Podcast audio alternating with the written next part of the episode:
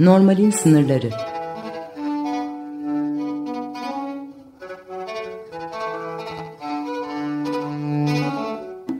Klinik felsefe sohbetleri.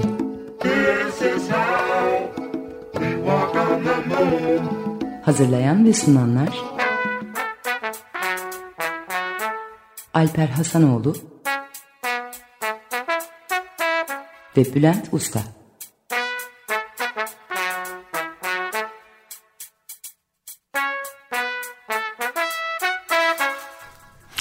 Merhaba, e, ben Alper Hasanoğlu. Normalin sınırlarına hoş geldiniz. Bülent ile sunuyoruz programı. Merhabalar, e, bu e, programda yaşlılığı ele alacağız. E, evet, yaşlanmayı değil mi? Evet. E, yaş almayı değil Bülent. Hani yaş almak diyorlar ya artık. o e, nasıl böyle bana garip bir şey geliyor. Bir de hani tuvalete gitmek isteyen insanlar lavaboya gidiyorlar ya. e, bir de o beni çok e, güldürür. Bir de yaş alanlar güldürür. Ben yaşlanıyorum ve tuvalete gidiyorum. Bilmiyorum sen nasıl yapıyorsun.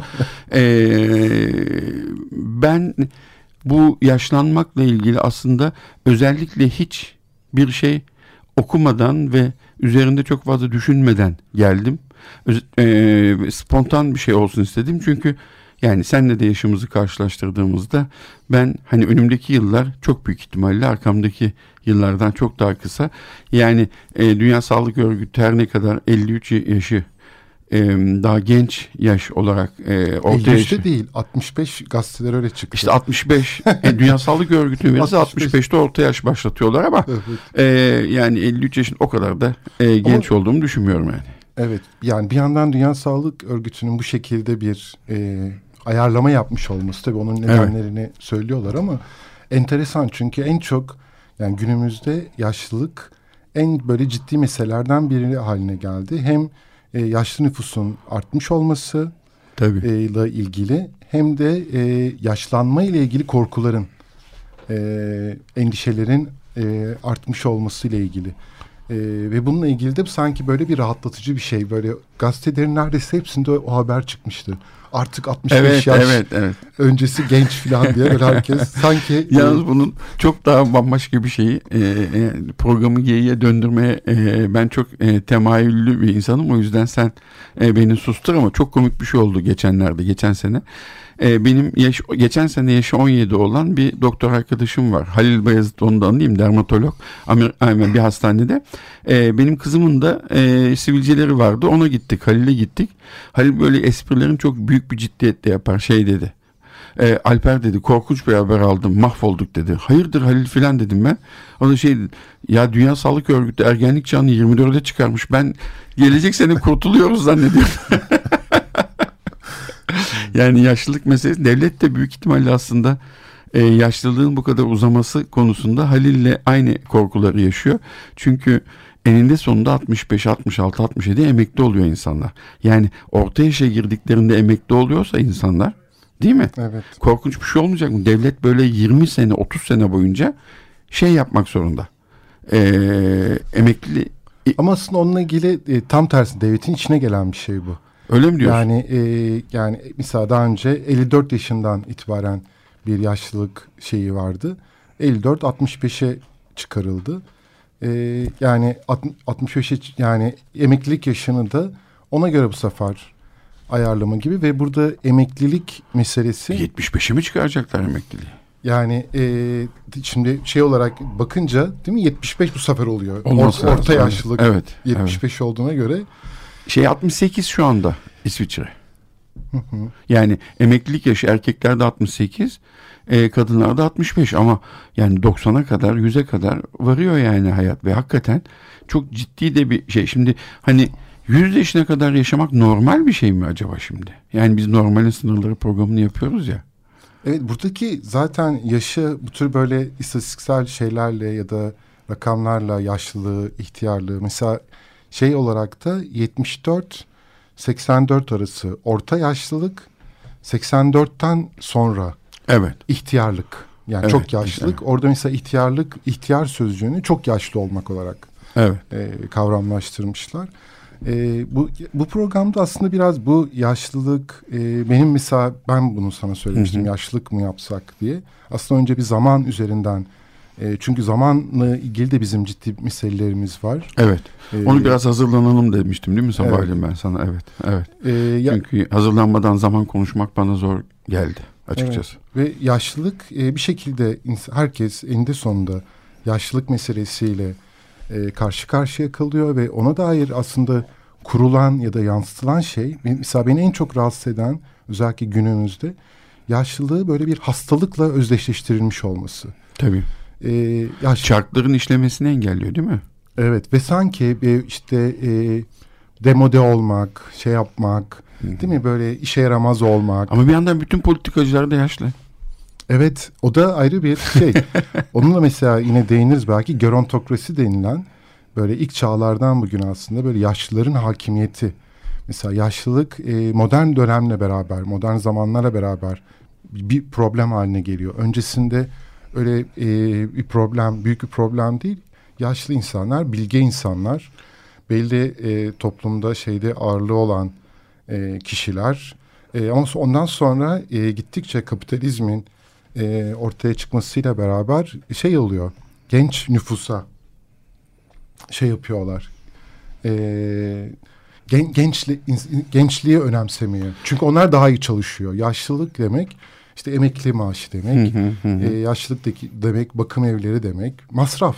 Evet. E, ve bu yüzden de gençlik ön plana. Genç olmak önemli bir de, hale geliyor. Onun dışında e, bana yani gerçekten yaşlanmanın dışında yaşlı gözükmekle ilgili çok büyük bir kaygı var ya.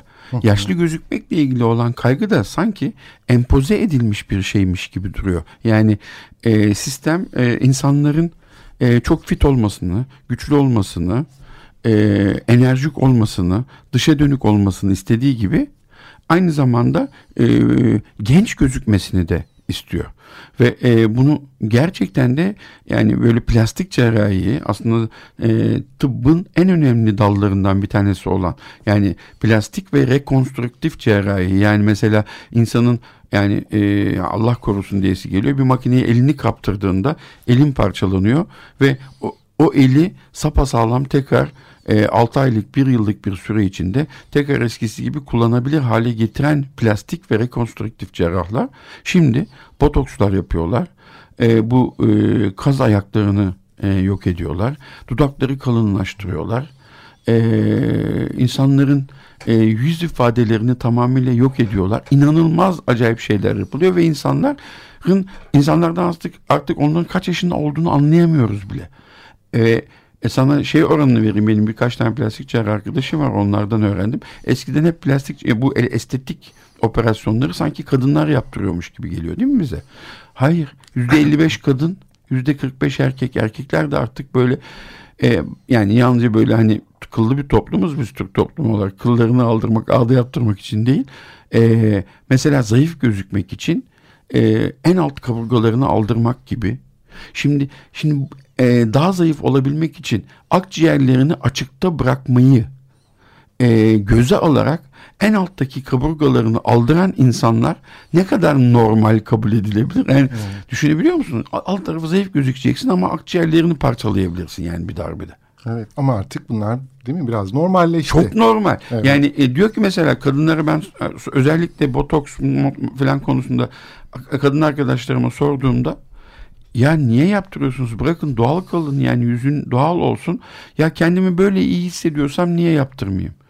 İyi hissediyorsam bunu yaptırma hakkı. O kadar güzel bir yerden vurmuş durumda ki sistem insanları.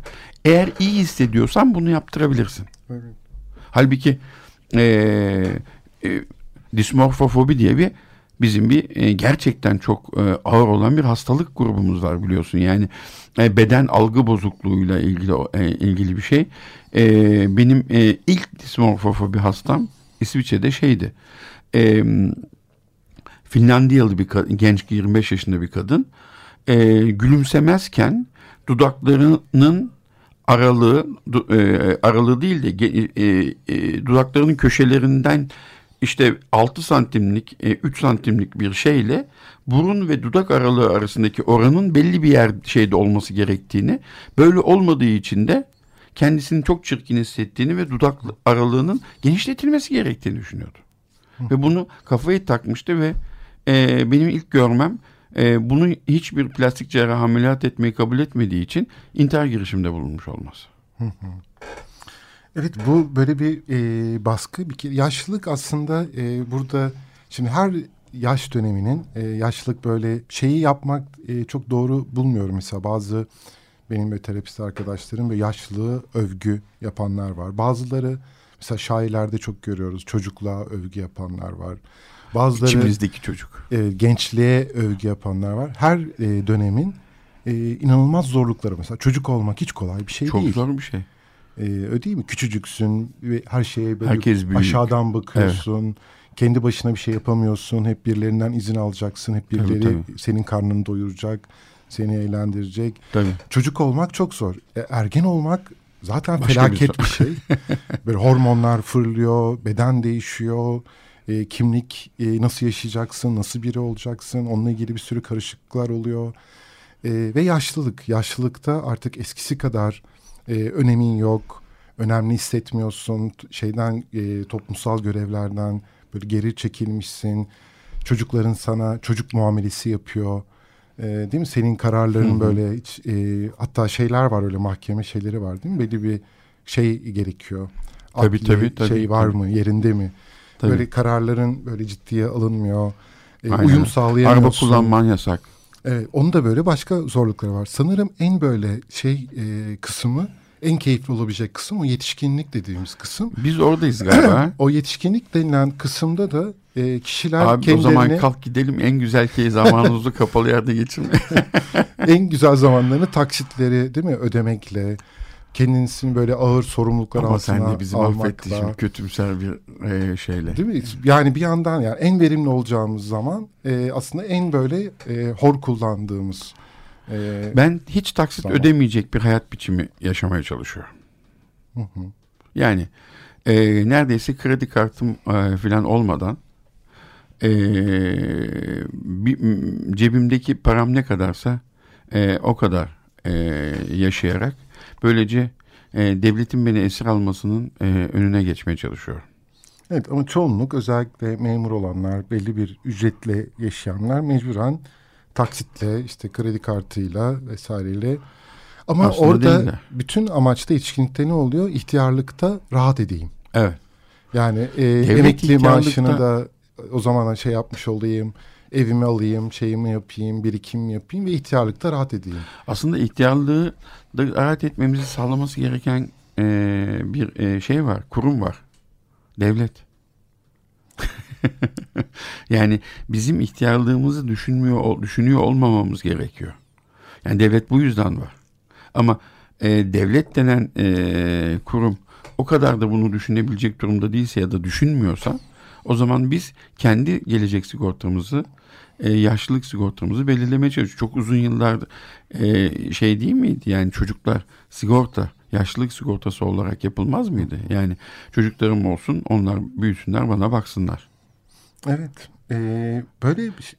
Şimdi burada yaşlılık meselesi deyince tabii bunun sosyopolitik vesaire pek çok böyle Hı-hı. şeyi var. Ben mesela Engin Geçtan'ın böyle insan olmak kitabında da böyle bahsettiği olgunlaşma ile e, yaşlanma arasındaki farkı mesela çok önemsiyorum. Yani her e, yaşın, her yaşın yaşamak, e, mesela şeyden bahseder o kitapta. Böyle küçük çocuklar vardır ve çok yaşlıymış gibi davranırlar. Çok ihtiyarlamış çocuklar vardır ya da ihtiyarlamış gençler vardır. Onlardan mesela dolaylı yoldan aslında öyle demiyor da korktuğunu söyler. Çünkü onlara baktığında ölümle e, karşılaştığını. Çünkü o kadar şeye odaklanmıştır ki sonuca, sona odaklanmıştır ki yaşından e, daha olgun olma çabasındadır. Yani o aradaki diyelim bisiklet sürerken gittiğin yol değil varacağın yeri düşünmek. Varacağın yeri düşündüğünde bisiklet sürmenin keyfi kalmıyor. Ama o bisiklet yolun kendisinden keyif almak. Mesela onun o tip insanlar olduğunu söyle, yazıyordu o kitapta ve günümüzde mesela e, olgunlaşmama Mesela o tür böyle yaşından çok büyük gözükmenin de Engin Geç'ten bir olgunlaşmama, bir çocuksuluk olduğunu aslında söyler. Bahsettiğin gibi o estetik ameliyatlar, şeyler, işte yaşlılar genellikle değil mi erkek ya da kadın gençlerle beraber hatta mümkünse genç sevgililer tabii, edinme tabii. içinde. Erkeklerin o genç Çünkü, sevgililik meselesi andropoz deniyor sanırım değil mi artık? Evet. E, çünkü böyle genç hisset, hissetmek. Evet. Ona dair çok güzel yazılmış romanlar da, filmler de var. Bu genç en, hissetmek. Engin Genç'ten sözünü kesiyor muyum evet. bilmiyorum ama e, yani bitirdin mi yoksa? Devam edelim. E, e, Engin Genç'tan'ın e, bu e, yaşlılık ve gençlik daha doğrusu yaşlılık e, ve erişkinlik şeyiyle ilgili olarak çok hoşuma giden bir şey olmuştu bizim bir, bir so şeyimizde sohbetimizde. E, e, erişkinken çocuk ya da işte erişkin yaşlarında e, hayatın akışı içindeydim, hayatın içindeydim ve devam ediyordum. E, daha sonra belli bir yaşa geldikten sonra o hayatın dışına çıkıp kenarda durdum ve seyretmeye başladım. İlk başta bana yani e, bunu yapmadan önce bana çok zor gelirdi. Hayatın kenarına çekilip hayatı seyretmiş o seyretmek sanki ölüm gibi e, gelirdi. Ama sonra fark ettim ki kenara çekilip hayatı seyretmek de çok zevkli bir şeymiş. Hı hı. Evet. Yani onu e, mesela yaşlının da kendine göre çok keyifli e, şeyleri var. Tıpkı çocukluğun, gençliğin zorlukları olduğu gibi yaşlılığın da zorlukları olduğu kadar bir kere be, bana göre mesela şöyle bir şey kendim böyle düşündüğümde diyelim Orhan Veli e, kaç 30 kaç 32 yaşında mı? Çok genç yaşta öldü. Evet, vefat etti. Mesela şimdi 32 yaşında öldüğü için biz gerçekten Orhan Veli'nin nasıl bir şair olduğunu tam olarak nasıl bir şair olduğunu bilemiyoruz. Evet. Ee, eğer ben hep çok merak etmiştim. 60 yaşına 70 yaşına kadar yaşamış olsaydı kim bilir nasıl belki şiirinde çok başka şeyler yapacaktı. Abi tabii Melih Cevdet Anday ve e, Oktay Rıfat'tan daha iyi şiirler yazmıyor muydu garip döneminde? Evet. Ve onlar öbürleri ne kadar müthiş şairler oldular. Tabii. Orhan Veli kim bilir ne olurdu? Evet yani şimdi böyle yarıda bir 30 diyelim 30-40 yaşına kadar bir insanın kim olduğunu gerçekte ne yaptığını tam bilemiyoruz mesela biyografilerde şeylerde okuduğumuzda. Diyelim mesela senin ne yaptığını yaşın itibariyle az çok evet. e, belli. Bana ne, neleri demeye çalışıyorsun? Ben de burada bir yaş ya, tam da şimdi bunun üzerinden bir yaş kompleksi şey. Ee, evet, benden yaşlısın. Tabii. Evet. Şaka yapıyorum ya. Ee, mesela senin az çok ne, ne yapabildiğini, yazdığın Hı-hı. kitaplardan, şeyden, serüveninin nerede nereye kadar ulaşabileceğini az Tabii, çok tahmin edebiliyoruz. Tahmin edebiliyoruz. Benimkisinde az çok ama ta Yok, belli de var. evet e, bir 5-10 sene içinde belli de olmaz yapıp yapmayacağım şeyler. Yani şunu demek istiyorum. Yaşlılık aslında bir bütünlük şeyi veriyor bize. Değil mi? Bir e, ve hayata anlam yükleme. Mesela Orhan Veli'nin hayatı, Orhan Veli oturup düşünemedi benim hayatımın anlamı ne? Evet. E, ama bir yaşlansaydı ve dediğin dediğin gibi Engin Geçten dediği gibi köşeye, köşeye çekilip hayatına bakabilseydi belki o zaman hı hı. E, ne yaşadığını, ne yaşamadığını, neyi yaptığını çok daha bütünlüklü bir şekilde kendi hayat hikayesini kurabilirdi, evet, görebilirdi. Evet. Ben sana anlatmış mıydım en, en son sohbetimizde Engin Gençtan'la? Ee, yani Engin Gençtan'la bizim böyle bir e, onun son senelerinde 6 ayda bir filan buluşmalarımız olurdu. En son buluşmalarımızdan bir tanesinde e, Margot Duras'ın bir kitabını hediye etmiştim ben ona giderken ölümünden dört ay önce filandı buluşmamız. Ölüm Hastalığı diye bir kitap. incecik bir kitap. Onu hmm, çok sevdiğini bilirim ben. Ee, Argo Tedros'u çok seviyor şey. E, se, e, seviyordu. E, o kitap üzerinden değil tabii ama yani ölümde ölümden konuşmaya başladık. Terapiden, işte varoluş felsefesi ve varoluş psikoterapinin ölüm temasını e, işlemesinden filan. Sonra ya dedim Engin Bey, ölüm korkusuyla nasıl başa çıkıyorsunuz? Yani 86 yaşındaydı bunu konuştuğumuzda onunla. Ölüm e, korkusu nasıl başa çıkıyorsunuz? O da şey dedi. Benimle öyle konuşuyor. Sevgili Alper dedi. E, hayattan alacaklı olanlar ölümden korkar. Nefis bir söz. Hmm. E, tabii ki esnaf hesabı yaparsak benim de 3-5 alacağım kalmıştır ama esas olarak bu hayatta yapacağım, e, yapmak istediğim şeyleri e, yaptım ve e, ya görüyorsun işte bastonla dolaşıyorum. E, paltomu giyerken sen bana yardımcı oluyorsun. Yani altıma kaçırmamı mı beklemem lazım? Birilerinin benim altımı temizlemesini mi beklemem lazım? Gitmek lazım zamanı geldiğinde dedi. Evet. Bu Göte'nin sözünü hatırlatıyor.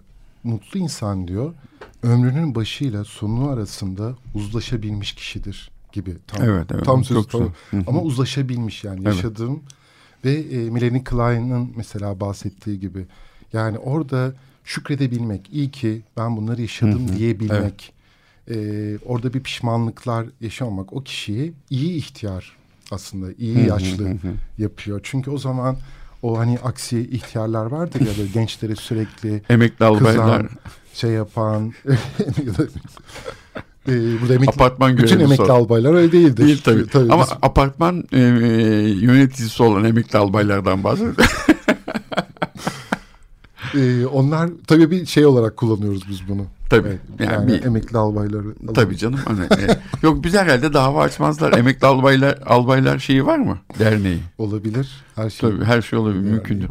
Ee, ben e, yani son yıllarda hep Nietzsche çalışıp her şeyde Nietzsche'yi buluyorum ya. Nietzsche'nin amor fati diye bir terimi var. Çok önemli bir şey. O, şey kaderini sev anlamına geliyor. Ee, diyor ki e, hayatımız e, diyor mutlaka ve mutlaka aslında hep aynı şeyleri tekrar tekrar yaşamakla geçer diyor şey e, Nietzsche ve e, bu tekrar e, yani e, hayatını öyle bir sevmelisin kaderini öyle bir sevmelisin ki aynı e, yeniden doğsan hayata gelsen acılarıyla sevinçleriyle iyi ya da kötü yaşadığın bütün şeylerle hayatını aynı şekilde yaşayabilecek yaşamayı isteyecek bir şekilde kaderini sevmelisin. Bunun olabilmesinin de tek yolu iyi bir yaşam yaşayabilmektir. Bu da e, üreterek, yazarak yani şey açısından, Nietzsche açısından e, felsefeyi bir yaşam biçimi haline e, getirerek yaşamak. E, zaten evet, antik Yunan merak, felsefesi. Merak, evet. evet. Meraklı olmak mesela, meraklı e, yaşlılar. Yani evet e, her zaman genç kalmayı başarabilen, meraklı, e, duyarlı mesela diyelim Ömer Matra hocamız evet, değil mi? Tabii Açık tabii tabii. Yani onun yaşlı olduğunu iddia edebilir miyiz? Ee, yok o... tabii bu programın devamını istiyorsak, e, devam etmesini istiyorsak e, yaşlı olduğunu iddia etmememizde yani mesela en son var. bir kitabını ben Milliyet kitaba yazmıştım. Orada Hı-hı. da kitap okurken ondaki o heyecan, coşku yani çok karamsar şeylerden bahsederken bile oradaki böyle bir şeyi var, bir coşkusu bir şeyi var. O kadar e, evet evet genç ki. Yani ee, inanılmaz oradaki... bir ironisi var onun değil mi? Böyle yani e, aslında e, şeyin dünyanın e, zamanının tükendiğini anlatırken bile insanın kendi trajedisiyle dalga geçmesi e, şey evet. değildir ya. Yani kötü bir şey değildir. Sonuçta bu yeryüzünü bu hale getiren hepimiziz. E, tabii bu hale getirenlerin arasında en az payı olanlardan birisi Ömer Madra olsa gerek. Evet. Ama kendi trajedisiyle dalga geçerek e, e, bu her şeyi yumuşatabilmek de mümkün. Ya da mesela ben en son ömrünün şeyinde böyle son şeyinde Vedat Türkali ile böyle konuşmuştum. Onunla böyle Özcan Alper'le beraber bir film şeyi için yanına gitmiştik. Ee, inanılmazdı. Yani o hala yeni bir romanından, yeni başlayacağı bir romandan bahsediyordu. Ki kulağı duymuyordu çok ciddi sağlık sorunları vardı. Ülke meseleleriyle inanılmaz böyle şeydi. O güvenden sonra mı e, başka bir romandan bahsediyordu? Sonra, Sen o zaman sonra başka bir romanda başka romanlar da çıkardı. Çıkarttı Güven, mı güvenden, güvenden sonra? sonra. Hmm. Ee, Güven de yani e, şey cinayet aleti olarak kullanılabilecek kalınlıkta. ya da mesela Fazıl Hüsnü Dağlarca'nın böyle hastanede yanına ziyaret etmiştim hmm. birkaç şair arkadaşla. Mesela onda da öyle. O kadar e, mesele yani o kadar şeyle ülke meseleleriyle yine kendi yaşam coşkusuyla şeyiyle o kadar güzel şeylerden bahsediyordu ki onun e, oradaki onlardaki o enerjinin e, ben merakla e, duyarlılıkla çok ilgili olduğunu düşünüyorum. E, evet, evet ve tıpkı Ömer Madra'da evet. ya da diğer şeylerde olduğu ya gibi düşünsene, yaşlılık. Hani e, 20. yüzyıldaki ya da 20. 20. yüzyıldaki en iyi romanları biliyoruz değil mi biz şimdi? Şimdi sen de gençsin ama 21. yüzyılın sonuna kadar yaşamayacağımız belli değil mi?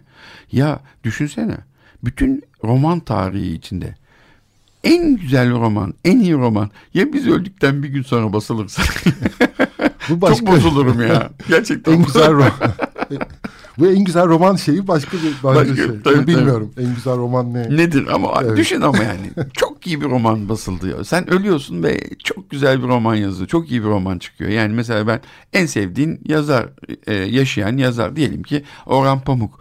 E, gerçi o e, Allah sıralı ölüm veriyorsa ben ondan sonra ölürüm diye ekliyorum ama e, gözlüklü arkadaşım e, biz e, müzik koyalım müzik arası yapalım mı? Tamam o zaman e, e, Beatles'tan When I'm 64 Merhaba e, Alper Hasanoğlu'yla e, yaşlılığı konuşmaya devam ediyoruz. Alper ben e, böyle ortaokuldayken e, edebiyat öğretmenim bana Atilla Hanım şiir kitabını vermişti. E, o şiir kitabında İhtiyarlar Baladı diye korkunç bir şiir. Yani nasıl korkunç? Çok etkilemişti, çok etkileyici zaten. Ama sanki günümüzdeki o ihtiyarlamaktan ya da yaşlıktan korkuyu çok iyi açıklayan bir şiir. Ve bu yani o şiir okuduğumda yaşlanmaktan gerçekten inanılmaz korktuğumu hatırlıyorum. Mesela şiir şöyle başlıyor. Onlara ün mü gelir? Bazı ses mi duyarlar? Yumuşak bir kedere ufalır bakışları. İdam mahkumlarıdır aslında ihtiyarlar. Ölüme koşullanmış bütün davranışları. Yorgun öksürükleri, oturup kalkışları. Yaşayıp durmaktan gizlice utanırlar. Her gece artık gitmek vaktidir sanırlar. Geçmiş günlerinden bir destek aranırlar. Uysal bir gülümseme tek sızlanışları. İdam mahkumlarıdır aslında ihtiyarlar diye böyle devam eden. Hı hı. Korkunç değil mi? İdam mahkumu. Ee, evet, böyle yaşantlamak böyle yaşamaktan e, utanıyor filan. Şimdi böyle bir kitap vardı 83 e, bölü 4 yaşında bir ihtiyarın günlüğü Norveçli galiba. Şimdi tam kitabın adını her seferinde unutuyorum çünkü biraz uzun bir şey. Orada da ihtiyarlığın ne kadar neşeli, keyifli olabileceğine dair bir e, ihtiyarın tuttuğu günlük ve bayağı bestseller olmuş Avrupa'da hı hı. şeyde. E, yani ihtiyarlığı nasıl atla, anlamlandırdığımız, nasıl yaşadığımız hı hı. ama ben, bir evet. idam mahkumu gibi ya da işte yaşamaktan gizlice utanmak hı hı. vesaire. Atilla İlhan biraz abartmış bence. Evet ya şairler biraz abartıyorlar bazen abartarak fakat bir yandan günümüz insanının aslında diyelim bu şiirdeki o ruh hali şeye çok örtüşmüyor mu günümüz insandaki yaşlılık, yaşlanma ben, korkusuyla? E, e, e, belli bir, bence yaşlanmayan insanlar yaşlılıktan korkuyor. Yani yaşlandıktan sonra yaşlılığının korkutucu bir şey olmadığını anlıyor insanlar. E, ben e, geriatrik psikiyatriyle çok ilgili değilim ama e, geriatrik psikiyatri ya psikiyatri ihtisası yaparken yapmamız gereken rotasyonlardan biriydi ve e, İsviçre'deki m, şeyde de rotasyonda da benim bir anımı anlatacağım e, geriatrik psikiyatri yaparken huzur evlerini ziyaret etmek gerekiyordu. Yani üniversite hastanesinin e, asistan doktorları olarak gidiyorduk. Oradaki işte e, psikiyatrik rahatsızlığı olan ilaç insanların ilaçlarını düzenliyoruz. Dahiliyeciler gidiyor, nörologlar gidiyor, psikiyatristler gidiyor filan. Oradaki e, gözlemim şu oldu. Şimdi yani bazen ne kadar yavaş bir şehir olursa olsun aslında ne olursa olsun hayat hızlı akıyor tabii dışarıda. Yani otobüse hızla binmek gerekiyor, troley, tramvaya hızla binmek gerekiyor, merdivenlerden hızlı hızlı inmek gerekiyor, Migros'tan bir şeyler alıp satın alırken hızlı hızlı para sayıp almak gerekiyor filan. Yaşlılar bu hıza yetişemiyorlar ve e, dışarıdayken e, zaten çalışmıyorlar. E zaten hayat onların onlar hızlı akıyor ve o yüzden de şöyle bir şey yaşı yaşıyorlar e, şehrin içindeyken huzur evinde değillerse. E, yani hayat hızla yanlarından geçip gidiyor ve onlar yavaşlar ve insanları hızını yavaşlatıyorlar. Şimdi huzur evine girmek de hele bizimki gibi doğu toplumlarında yani an, çocukların kendi anne babalarını huzur evine göndermeleri çok büyük bir ayıp yani değil mi? Bayağı ciddi bir ihanet, ayıp falan gibi kabul edilebilecek bir şey. Şimdi tabii doğal olarak ben de yani ihtisasa gittiğimde daha henüz e, işte ikinci, üçüncü, dördüncü yılımda yapmış olduğum bir rotasyon bu. Ve e, benim için de çok acayip bir şeydi. Yaşlı anneli çocukları var bilmem ne bunları bırakıyorlar batılılar filan. Sonra gidince huzur evli, evine çok acayip bir şeyle karşılaştım Bülent. Şimdi orada çalışan profesyoneller de aynı yaşlılar kadar yavaş hareket ediyorlar tamam mı? E, huzur evi son durak gibi hakikaten. Yani hani böyle idam mahkumu di, e, mahkumu gibi değilsin ama oranın son durak olduğu belli. Yani oradan başka bir yere geçilmeyecek. Yani orada ölünecek. Ama insanlar böyle ilk 5-6 ay içinde oraya alıştıktan sonra e, şehrin hızından uzaklaşıp bir de profesyonel e, çalışanlarla birlikte her şeyin yavaş olduğu bir dünyada inanılmaz yeni bir hayat başlıyor. Biliyor musun? E, yeni aşklar nasıl yeni aşklar? Yani 95 yaşında adam e, gencecik bir kız gelmiş mesela 78 yaşında aşık oluyor ona. E, yeni gelen e, genç çıtıra. ve nasıl aşklar yaşanıyor, nasıl güzel dostluklar kuruluyor ve o kadar e, keyifli ve mutlular ki hastalıkları ol, yani hastalıkları tedavi edilebilen e, daha e, bir şekilde sağlıklı olanlar. O yüzden aslında tam da senin söylediğin şey demin dedi ya yani nasıl baktığınla çok alakalı.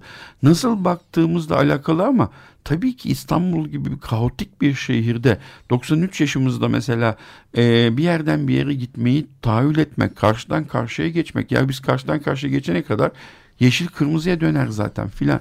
E, devletin yaşlıların kendilerini normal hissedebilmesi için çok fazla şey yapması lazım. Bana biraz öyle geliyor sanki. Evet. Ee, tabii bir yandan da toplum olarak mesela ben yaşlı deyince ilk aklıma gelen şeylerden biri Haneke'nin bu Amor e, aşk filmi. Hı hı. Orada e, değil mi iki böyle ihtiyar e, ve ikisi de böyle işlerinde çok e, başarılı e, kişiler. E, evde tek başlarına terk ediliyorlar. Çocukları çok onlarla ilgilenmiyor, hı hı. çok şey yapmıyor. Ve orada onların yaşadığı zorluklar hem e, kadın böyle çok e, böyle ağır hasta, adam ona bakmak zorunda ve ona bakarken bir taraftan hem geçmiş günlerini sorguluyor. Orada böyle çok sert bir şey de vardı. Hı hı. Mesela ben şeyden e, çok kendi adıma çok böyle rahatsızım diyelim ihtiyarlarla ya da yaşlılarla ilgili çocukların tavrı genellikle onların ne istediklerinin, onların arzularının bir önemi kalmıyor. Hı hı. E, ve hep onlara bir çocukmuş gibi e, davranılıyor. Evet. Çok böyle sabırsız davranılıyor. Sabırsız davranılıyor ve onlara bir yükmüş gibi bazen evet, hissettiriliyor evet. o yavaşlıkları Hı-hı. ya da şeyleri. Öf deniliyor, öfleniliyor, püfleniyor. Hakikaten evet. öyle. Ya bunu çocuklar belki de herhalde erişkinlerin sen şimdi bunu söyleyince benim direkt bizim yaşadığımız kendi ailemin içinde yaşanan bir şey aklıma geldi. Yani e, Yağmur benim oğlanı biliyorsun e, buralarda dolanıyor ya şimdi şimdi 14-15 yaşında ama 4 yaşlarında filanken anneannesine yani bunu onun 4 yaşındayken düşünmüş olması mümkün değil. Bir şekilde biz hissettirmiş olmalıyız bu saçma e, şeyi ona. Geldi herkesin ortasına döndü anneannesine şey dedi. Anneanne sen ne zaman öleceksin? Yani bana gelip sormuyor annesine, sormuyor ablasına sormuyor ama anneannesine soruyor. Biz demek ki hiçbir zaman için hani kadıncağız da böyle yaşlı bir kadın filan da değil ama aramızdaki en yaşlı insan ve bir şekilde demek ki ona geçici olduğu muamelesini artık gidiyor olduğu muamelesini yapmışız ki 4 yaşında bir çocuk e, onun e, öl, ölmeye yakın bir e, yaşta olduğunu e, düşünmüş olsun. Çok enteresan yani bunu e, senin benim gibi özellikle bu, bu alanda profesyonel yani psikoloji, psikiyatri alanında profe, profesyonel çalışan insanlarız biz. Böyle şeyleri yapmayacağımızı varsayarız. Demek ki yani ben de belki de e, farkında olmadan böyle bir şey yapmış olmalıyım diye düşünüyorum. Çok enteresan aslında. Evet, orada bir taraftan bana şey gibi geliyor. Böyle yaşlılara öyle davranıyor olmak. Mesela yaşlılar da kendi o bahsettiğim o eğlenceli günlük yani kitabın adını hı hı. E, şimdi gerçekten hatırlamıyorum. Orada şundan bahsediyor. İhtiyarların oradaki yaşlıların huzur evinde ilk yaptıkları şey bir gazete eline aldıklarında ölüm ilanlarına bakmak. Ve oradan böyle içten içe keyif almak. Yani onlar çünkü ölmediler. Evet, evet. Yani ölüyor ölenlerle ilgili şeye bakıyorlar. Şimdi e, gençlerin de yaşlılar olan davranışında onlar yaşlı değil. Evet. E, ve onlara mesela şöyle şeyleri çok rastlıyoruz. Çok kilo almışsın. Çok yaşlanmışsın görüşmeyeli. Falan. Evet, evet. Ya da tam tersi. O hiç değişmemişsin. Hı hı. Böyle bir bildirim, geri bildirim verme ihtiyacı, ihtiyacı. böyle bir karşılaştırma yapmayı orada hı hı. böyle hasetten kaynaklı bir şey var. Bir haz, bir tatmin duygusu da var. Eğer belki. karşı taraf yaşlanmışsa, senin saçların dökülmemişse falan böyle bir evet. şey değil mi? Orada biraz öyle bir şey de var. Bir yandan Schadenfreude mi var orada yani? Başkasının yaşadığı bir zarardan keyif ee, alma. Bu oluyor, var. Evet. Yani bu farklı farklı çok masum şekilleri de var. Hı hı, Hiç masum evet. olmayan e, yan, yönleri de var. Fakat sanki bunu da bir yandan da o kişi zamanında bir otoriteydi. Ve şimdi ona böyle çocuk gibi davranıyor olmaktan belki gizden gizliye bir şey de var. Bir gizli bir intikam, bir öfke. Ya hani demin çocukken e, nasıl ne kadar şey olduğumuzu e, yani Alfred Adler şey der ya yani aşağılık kompleksine sahip olmak çok doğal bir şeydir. Çünkü hepimiz çocuk olduk ve çocukken e, senin biraz evvel söylediğin gibi inanılmaz derecede erişkinlere bağımlıyız. Hiçbir şey yapamıyoruz. Her şey için izin almak zorundayız. Bir kere küçücüğüz. Yani e, hep bir şekilde başkası bizden daha güçlü filan. Aşağılık kompleksinin oluşmaması diye bir şey söz konusu değil hakikaten böyle baktın. Yani Alfred Adler'in Adleryen psikoloji açısından baktığımızda belki de e, insan yaşlılara yaptığımız muamele kendi yaşlılarımıza ailemizin kendi yaşlılarına yaptığımız muamele bilinç dışı bir intikam e, duygusuyla da Evet pek çok pek çok şey var ya da tam tersini bırakıp gidiyor olmasına duyulan bir öfke. Çünkü yaşlanıyor ve gidecek. Ve belki o gidiyor olmasına değil mi bir öfke. Evet. Çünkü yani orada çok e, başka şeyler de orada e, bilinç ya Bana dışında. bunu nasıl yaparsın meselesi ölen insanların arkasından söylenir evet. değil mi? Tabii. Sanki bana yapmış gibi. Böyle bir yandan şimdi yaşlılığın o şeyi e, pek çok şeyi var tabii böyle ele alınacak ama Türkiye'de e, huzur evlerinde böyle bir psikolojik destek veriliyor mu? Ya da bu tür böyle farkındalık e, seminerleri yapılıyor mu? Yeterince yapılıyor mu? Bilmiyorum. Benim bildiğim çok sınırlı Eminim düzeyde. çok sınırlıdır. Yani. Ya da yaşlılarla çalışan psikoterapist sayısı nedir? Çok az. Ee, çocuklar ve ergenlere mesela. Çünkü neden? Çocuk ve ergenlere daha Geleceği çok bütçe şey yapıyor. Tabii ayrılıyor. Çünkü onlar evet geleceğe yani bir işleve sahip olacak ama yaşlı birisine psikoterapiye bütçesi ayırmak e, değil mi? Sanki böyle gereksiz bir şeymiş gibi tabii, durabiliyor. Tabii. O yüzden de çocuk ve gençlerin şeyleri daha yüksek.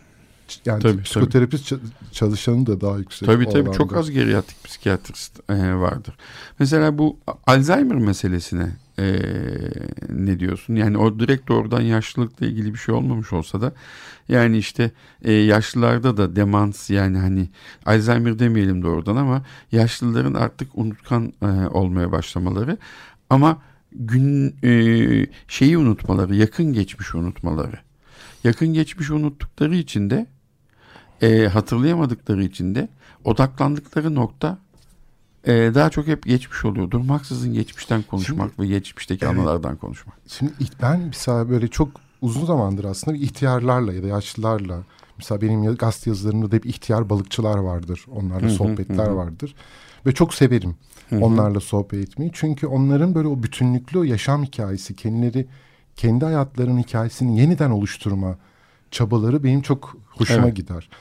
Ve orada e, bir ihtiyar, ihtiyarlıkla ihtiyarlığı en iyi e, düzenleyecek şey aslında o hikaye, hayat hikayesini oluşturabilmek. Hı hı. Bütünlüklü bir şekilde. Negatif bir durum var ortada değil mi? O hayat hikayesini düzgün bir şekilde yazmak. Evet düzgün bir şekilde oluşturduğunda kendisini hayatın bir yerine ait hissediyor. Eğer hı hı. oluşturamadığında ki biraz psikoterapi orada devreye giriyor. Bu herkes için geçerli elbette ama özellikle yaşlılıkta hı hı. E, o zaman rahatlıyor. Yani ben şunları şunları yaptım. Benim hayat hikayem böyle. Ben de çocuktum. Ben de gençtim bunları yaşadım hı hı. ve sonra şimdi buradayım işte ve yapıp ettiklerim şunlar evet. diyebilme, o hikayeyi böyle bütünlüklü bir şekilde oluşturabilme, o e, bütün oradaki depresyon, yaşlılık depresyonunu ya da oradaki kaygıları böyle çok ölüm korkusunu e, ciddi oranda böyle azalttığını dair çok e, çalışma da var. Çünkü e, böyle zaman dediğimiz şey aslında Ha bir, bir de şey bu son hatta gazete yazımında da bahsetmiştim. Javier Marias'ın e, bir Bütün Ruhlar diye bir romanı çıktı. Orada e, o kitapta Will diye birisinden bahsediyor. Mr. Will, Bay Will diye birisi. Hı hı. 90 yaşında senin dediğin gibi e, muhtemelen Alzheimer. E, çünkü bir gün uyanıyor 1917'de sanıyor kendisini. bir gün uyanıyor 1942'de sanıyor. E, ve bir gün uyanıyor. O, o romanın başında da 62'de 1962'de uyanmış ve karısını daha yeni kaybetmiş. Fakat Mr. Bean'in böyle konuşmalarında o kadar şey var ki oradaki ya da yazarın anlattığında o kadar huzurlu, kendisiyle barışık. E, mesela karısının öldüğünü düşündüğü, yeni öldüğünü düşündüğü o günün sabahında kravat takıyor iki defa. Onu hiç daha önce kravatlı görmemiş. Bir kapıcı. Evet. Yani Javier Marias'ın anlatıcısının yaşadığı apartmanda bir kapıcı. Ve oradaki e, şeyden bir memnuniyet mesela şöyle bakmıyor. Hatta o yazıda da bir yazar, benim tanıdığım yazar. e, ölmeden evvel ölmesine çok yakın kala ama şey demişti. E, Bülent demişti keşke daha çok sevişebilseydim. mesela gözü arkada ama Nazım mesela Hikmet de keşke daha çok aşk şiiri yazsaydım demiş. evet ama mesela Mr. Will için böyle bir şey söz konusu değil. Evet, o karı, Alzheimer sayesinde diyorsun. e, Alzheimer sayesinde mi artık bilmiyorum. Kendisiyle barışık, yaşadıklarından memnun. Böyle E yaşadıklarına çünkü öleceğini şükreden. düşünmüyor ki. Alzheimer'lı. Çok acayip bir şey. Yani öleceğini bilmeye, bilmediği bir hale dönüşüyor.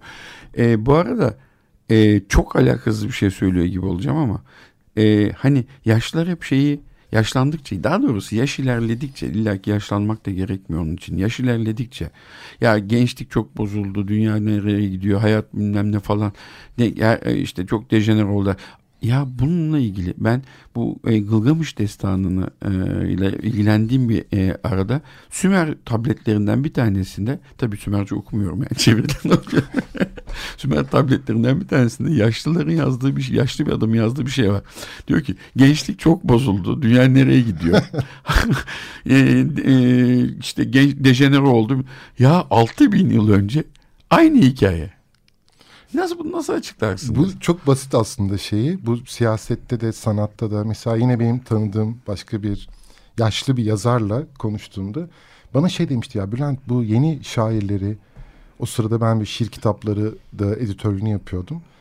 E, ben anlamıyorum bir getirsene bana kitaplarını demişti. Hepsini götürdüm şiir kitaplarını. Okudu okudu okudu. Hiçbir şey anlamadım dedi. Ben e, bundan ve ona şunu dedim. Kesinlikle inanmıyorum hiçbir şey anlamadığına. Yani anlamak istemiyor. Mesela benim öyle tanıdığım başka böyle yaşlı arkadaşlarım mesela bilgisayar açıp kapamayı bilmiyorlar. Evet hiç Ve beni, nasıl gelmiyor. e, ve beni arıyorlar mesela. Gecenin vakti mesela psikiyatrist bir arkadaşım, dostum arıyor. Bülent bunu işte Safari'den şeye Twitter'a giremiyorum. İşte boş sayfa. Diyor yani orada mesela ben zannetmiyorum. Ee, çok iyi İngilizce biliyor, çok iyi tıpı harika biliyor, psikanalize çok hakim, bir sürü şeye çok hakim. Yani orada Program bittikten sonra Safari'yi- söyleyecek misin bana? Evet Safari e, tabii ki söylemeyeceğim. Safari'nin açamayışının şeyini e, ni ben başka şey kabul etmek istemiyor. Evet, yani tabii. öğrenmek istemiyorsa o diğer şa- şair de Reddetmek yaşlı şair de istemiyor. Çünkü kabul ettiği anda yazdığı bütün o şiirler değerini kaybedecek. Yani evet ya bunlar da ne güzel şiirlermiş evet. dediğinde kendi yazdığı şiirler önemsizleşmeye başlayacak. Çünkü onu aşan bir şey var. Onu aşan şeyi e, kabul etmemek, almamak ve bu da direnmek. Bu şeye benziyor. Yine bir arkadaşımın anneannesiydi galiba. Şeyden e, evden bir koltuk atılacak. Atamıyor. Attırmıyor kadın mesela 80 küsur yaşında. Çünkü o koltukla bir özdeşlik kurmuş. Tabii. Bir gün onu da atacaklar. Hı hı. Yani o koltuk devri bitti ve gidecek yerine yeni bir koltuk gelecek.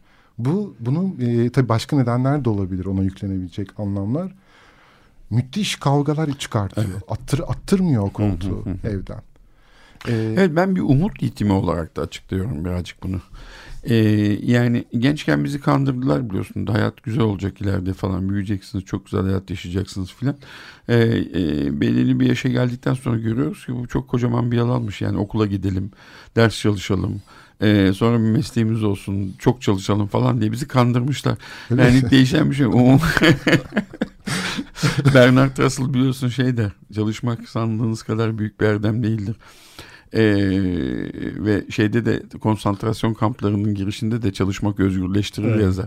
Hiç böyle bir şey yok. Umut umut yitimi gibi geliyor bana. yani biraz öyle biraz günümüz gençlerini mesela öyle kandıramıyorlar artık. Öyle mi? Evet çalışmıyorlar. Ders- başka şeyler olması gerekiyor. Başka vaatler olması gerekiyor. Bunun nedeni de şu olabilir mesela. Diyelim bizim Cumhuriyet şeyini düşünürsek eğer.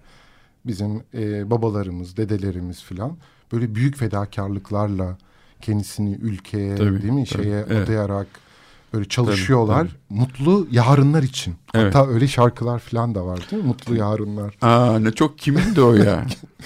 Fakat artık şimdi kimse Keşke ya, onu çalsaydık. Mutlu yarın peşinde değil, mutluluğu şimdi istiyor. Hı hı. Yani Hemen böyle, şimdi. Tabii bir fedakarlıklar Tabii, yapayım.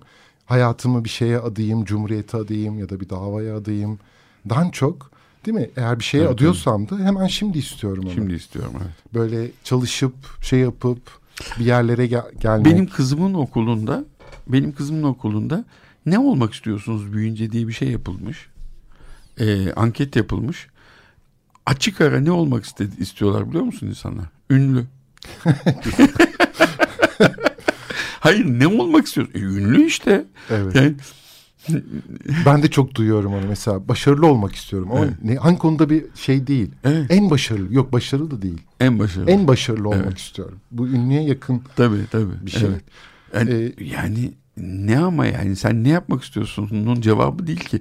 Anlamıyor soruyor. Farkında mısın? Çok enteresan yani. Ünlü olmak istiyorum diyor. Evet. Sen zaten bir şeyi çok iyi yaparsan bir şekilde o başarıyı getirecektir. E doğal olarak e, senin o alanında tanınacaksındır Yani falan. şeyi çok iyi yapabilmek için de o şeyi arzulamak. Arzulamak, merak Onu etmek, yapmaktan evet merak etmek.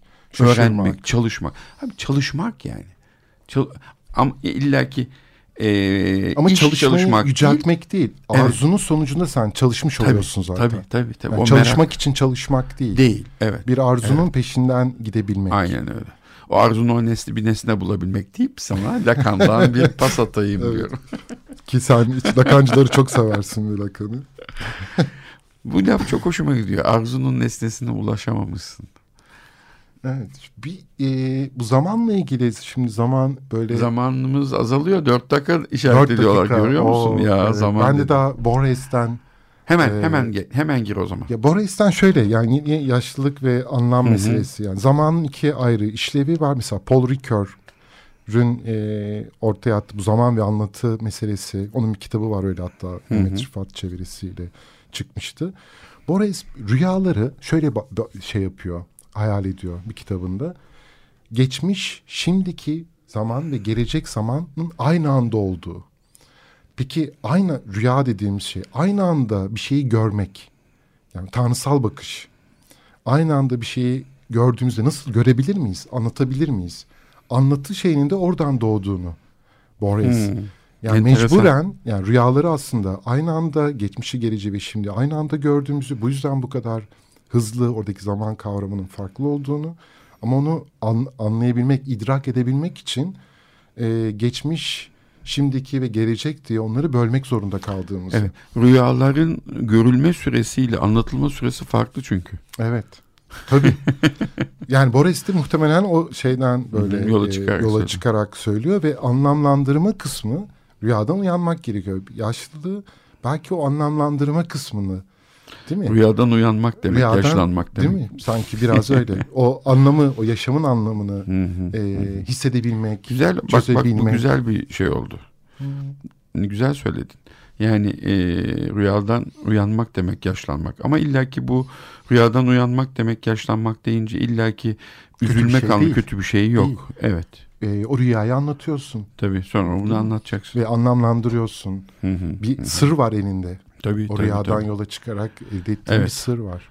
Yalnız tabii hayatın sırrına e, ermek değil yani o kadar büyük bir laf etmiş olmayalım ama hani kendi hayatımızla ilgili bir anlam bir bütünlüğe ulaştıktan sonra e, buna sahip olduktan sonra da ölmek de o beyne çok yazık edil- edilmiş gibi geliyor bana. O yüzden yazmak ve anlatmak yani kalıcı hale gelmesini sağlamak yani bu beynimizin içinde ne varsa yazıya dökmenin çok önemli bir şey olduğunu düşünüyorum. Evet ve e, tabii bununla yönelik şeyde çok tartış var öyle otobiyografik eserler, evet, şeyler de Olsun çok. zaten ya. Değil mi? Evet tabii. Evet son iki dakikamızda böyle bir zaman şeyi sıkıştırınca aslında anlatacak çok şey var. İhtiyarlık, yaşlılık üzerine. Borges Ee, şeydi hani bir 90 e, kütüphaneyi kitabı çok sever ya sen söyleyince Borges'ten şey aklıma geldi sözünü kestim ama şey adam e, biliyorsun 90 bin e, kitaplık bir e, kütüphanenin başına geçirilir yaşlılığında ve kör olur. E, yani e, kör olduğunda do- e, 90 bin kitapla e, bir arada olmanın trajedisini, ironisini anlatır Borges bir e, yazısında. E, hakikaten de e, sıkıntılı bir durum yani Evet. böyle 90 bin kitabın var ve okuyamıyorsun. Evet doğru. Böyle son bir dakikada yani şunun altını özellikle çizelim. E, ageism denilen bu yaşçılık dediğimiz şey günümüzde çok ciddi bir sorun. Özellikle de yaşlı Hı hı. nüfusun arttığı bir zamanda bir tür dışlanma, yalnız bırakılma, terk edilme, görmezden gelinme gibi bir anlama geliyor. E, ve buna dair senin de dediğin gibi devletin, sivil toplum kuruluşlarının vesairenin bu konu üzerinde farklı bakış açılarını Hı hı. gündeme getirmesi, e, da- yaşlılık meselesine başka bir e, şey bakış açmak, açısıyla. bakış açısıyla. Yani yaşlanmanın kötü bir şey olmadığını net olarak bilmeliyiz. Yaş almak filan değil. Yaşlanmak, korkmayalım ihtiyarlamaktan. O dönemin kesinlikle kendine özgü çok güzel bir şey var ve insanlar e, yaşlanınca sevişilmediğini filan zannediyorlar. Öyle değil. Yaşlılar çok güzel sevişiyor. Evet bu sevişmeyle e, şeyle kapatıyoruz. Bir dahaki programa görüşmek, Görüşmek üzere. üzere. İyi akşamlar. İyi akşamlar.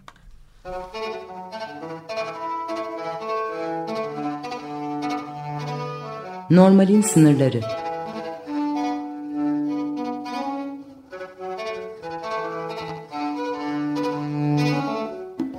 Klinik felsefe sohbetleri.